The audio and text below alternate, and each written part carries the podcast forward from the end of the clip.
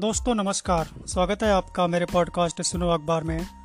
दोस्तों, आज के पॉडकास्ट में चर्चा है मणिपुर की और मणिपुर पर फैल रहे व्हाट्सएप ज्ञान की और इस व्हाट्सएप ज्ञान को फैलाने में असम के सीएम मुख्यमंत्री हेमंता विश्व शर्मा भी आगे आ गए हैं, जिन्होंने एक गलत तरह का ध्यान फैला ज्ञान फैलाया है और बहुत से लोग ये समझते हैं, खासकर कितनी बड़ी भक्तों की मंडली, आप जानते ही हैं कि वो ये समझ रहे हैं कि हाँ उन्होंने सही कहा है। उन्होंने जो विचार व्यक्त किए हैं वो सही है वो, लेकिन इतिहास क्या कहता है इस बारे में? ऐतिहासिक तथ्य क्या है? इसके बारे में जान रहे हैं आज रामचंद्र गुहा, जो कि जाने माने इतिहासकार हैं। वो बताते हैं कि वेरियर एल्विन, उन्होंने उस समय उस पूर्वोत्तर क्षेत्र के लिए क्या किया और किस तरह का समझौता किया? कितनी मेहनत की उस क्षेत्र के लिए? इसके बारे में आज हम जानते हैं, जिसके बारे में आरोप लगाया है हिमंता विश्व शर्मा जी ने कि, उन्हीं की बहुत बड़ी गलती थी और नेहरू और वेरियर एल्विन का समझौता ही इसके लिए जिम्मेदार है। चलिए शुरू करते हैं कि बताते हैं कि रामचंद्र गुहा जी क्या कह रहे हैं। मई के पहले हफ़्ते में मणिपुर में नस्ली हिंसा शुरू होने के तुरंत बाद मुझे सोशल मीडिया पर किए जा रहे दावे के बारे में कई सवाल मिले। सोशल मीडिया पर यह दावा दरअसल काफ़ी चर्चित हो रहा है कि नेहरू ने ईसाई मिशनरी वेरियर एल्विन के साथ समझौते पर हस्ताक्षर किए थे। समझौते के मुताबिक हिंदू साधुओं का नागालैंड में प्रवेश वर्जित किया गया था। नतीजा यह हुआ कि नेहरू शासन में नागालैंड ईसाई बहुल हो गया। आज भी नागालैंड में अट्ठासी फ़ीसदी ईसाई हैं। कई साल पहले उन्नीस सौ निन्यानवे में मेरे द्वारा लिखी गई वेरियर एल्विन की जीवनी प्रकाशित हुई। यही वजह रही कि मुझे सूचनाएँ पहुँचाने वालों ने यह जानकारी मुझ तक पहुंचाना ज़रूरी समझा।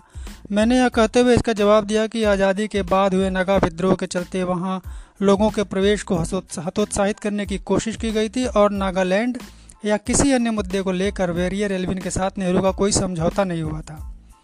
फिर नागा पहाड़ियों में ईसाई मिशनरियों की सक्रियता नेहरू और एल्विन के जन्म से काफ़ी पहले 1870 से ही रही।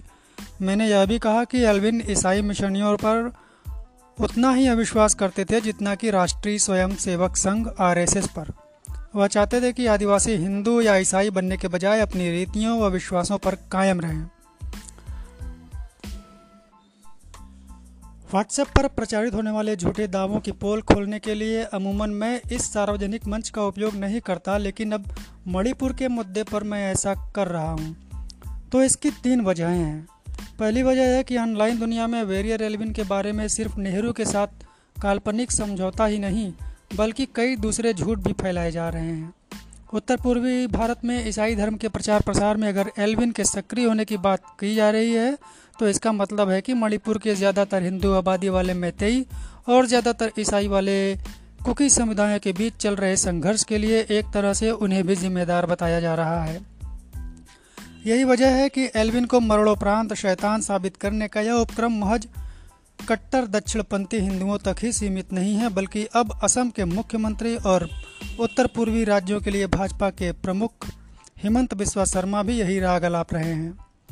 तीसरी वजह यह है कि कट्टर हिंदुत्व के अलावा दूसरे सभी विश्वासों के प्रति भाजपा के शत्रुतापूर्ण रवैये के विपरीत एल्विन इतने खुले दिमाग वाले थे कि आदिवासी संस्कृति के प्रति गहरी सहानुभूति के कारण ईसाइयों की अवहेलना करने से भी नहीं चूकते थे। मैं पहले एलविन पर शर्मा के लगाए गए आरोपों पर आऊँगा, लेकिन सबसे पहले उन लोगों के लिए वेरियर एलविन का संक्षिप्त परिचय, जिन्होंने मेरे द्वारा लिखी उनकी जीवनी savaging the civilized Verrier Elwin, his tribals and India नहीं पढ़ी है। 1902 में जन्म वेरियर एलविन की शिक्षा ऑक्सफोर्ड में हुई। 1927 में वे ईसाइत का भारतीयकरण करने के लिए भारत आए। एल्विन ने महात्मा गांधी से काफ़ी प्रभावित होकर चर्च का त्याग कर दिया और मध्य भारत के आदिवासियों के बीच काम करने लगे।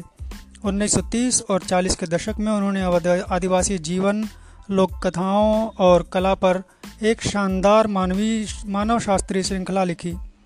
आज़ादी के बाद एल्विन के नाग एल्विन भारत के नागरिक बन गए और उन्नीस में वह नॉर्थ ईस्ट फ्रंटियर प्रोविंस, जो कि उस समय नेफा कहा जाता था और अब अरुणाचल प्रदेश है। उसके मानव शास्त्री सलाहकार नियुक्त हुए। भारत और चीन की सीमा पर स्थित इस क्षेत्र का कोई नक्शा नहीं था। एक तरह से अप्रशासित रहे इस क्षेत्र में अंग्रेज़ी हुकूमत के भी कोई चिन्ह नहीं थे। यह उम्मीद की गई थी कि एल्विन की मानवशास्त्रीय विशेषज्ञता प्रशासन को वहाँ आदिवासियों से जुड़ने में मदद करेगी, जो काफ़ी हद तक सफल भी हुआ। उत्तर पूर्वी राज्यों में अरुणाचल एकमात्र ऐसा राज्य रहा जहाँ कोई भी बड़ा संघर्ष नहीं हुआ तो इसका श्रेय एल्विन और उनके साथियों को जाता है, जिन्होंने जंगल और ज़मीन पर आदिवासियों के अधिकारों को सुरक्षा देने, हिंदी को विभिन्न आदिवासी समूहों को जोड़ने वाली भाषा बनाने और ईसाई व हिंदू धर्म प्रचारकों को क्षेत्र से दूर रखने की दिशा में काफ़ी मेहनत की। वेरियर एल्विन की मृत्यु उन्नीस सौ चौंसठ में नेहरू से कुछ ही समय पहले हुई।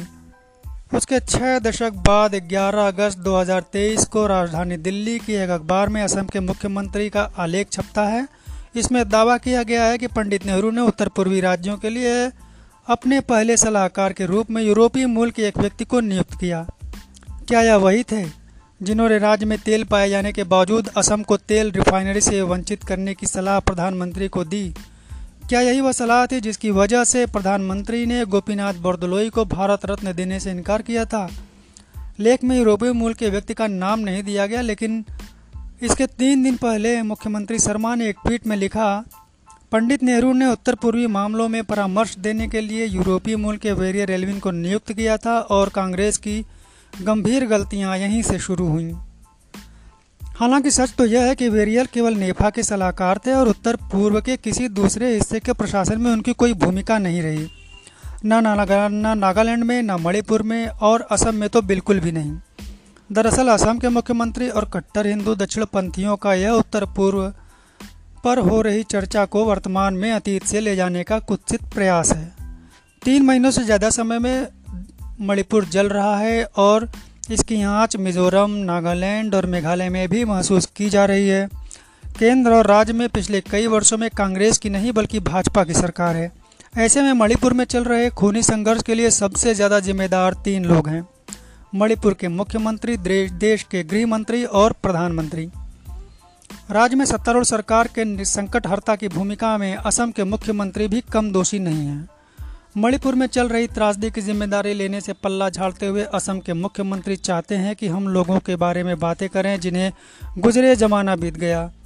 ऐसा करते हुए वह अपने आकाओं के व्यवहार की ही नकल कर रहे हैं, जिनसे जब नागरिक स्वतंत्रता के हनन की बात की जाए तो उन्हें इंदिरा गांधी का आपातकाल याद आता है और अगर चीनी घुसपैठ के अकाटे तर्क दिए जाएँ तो वे नेहरू और उन्नीस सौ बासठ के युद्ध की बात करने लगते हैं।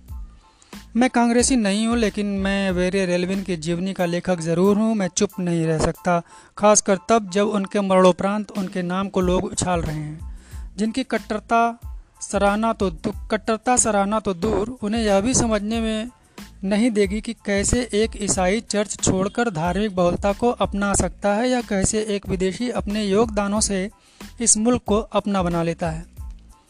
वीर एलविन के संवेदनशील काम और विरासत का स्थायी महत्व है। उनकी एक पुस्तक, ए फिलासफी, फॉर नेफा से उनकी चिंता ज़ाहिर होती है कि आदिवासियों को बगैर जंगल और ज़मीन से अलग किए या उनकी संस्कृति के लिए उन्हें शर्मिंदा किए, उनके भौतिक जीवन को कैसे बेहतर बनाया जा सकता है।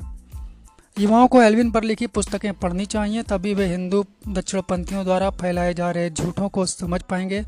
एल्विन की मृत्यु के बाद प्रतिष्ठित बांग्ला अखबार अमृत बाज़ार पत्रिका ने एक संपादकीय में कहा था कि भारत ने न केवल अपने सबसे सम्मानित मानवशास्त्री को खोया है, बल्कि उदारवादी सोच वाले उस अंतिम अंग्रेज़ को भी खो दिया, जिसने इस देश को अपना घर बनाया और यहाँ के लोगों के साथ पूरी तरह से जुड़ा रहा।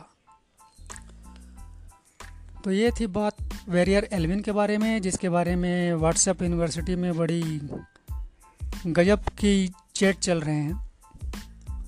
लेकिन हकीकत क्या है, ये आप जान सकते हैं। अगर आप रामचंद्र गुहा की किताब पढ़ें या फिर वेरियर एल्विन की ही किताब पढ़ें, ए फिलासफी फॉर नेफा में। चलिए दोस्तों, आज का पॉडकास्ट यहीं तक।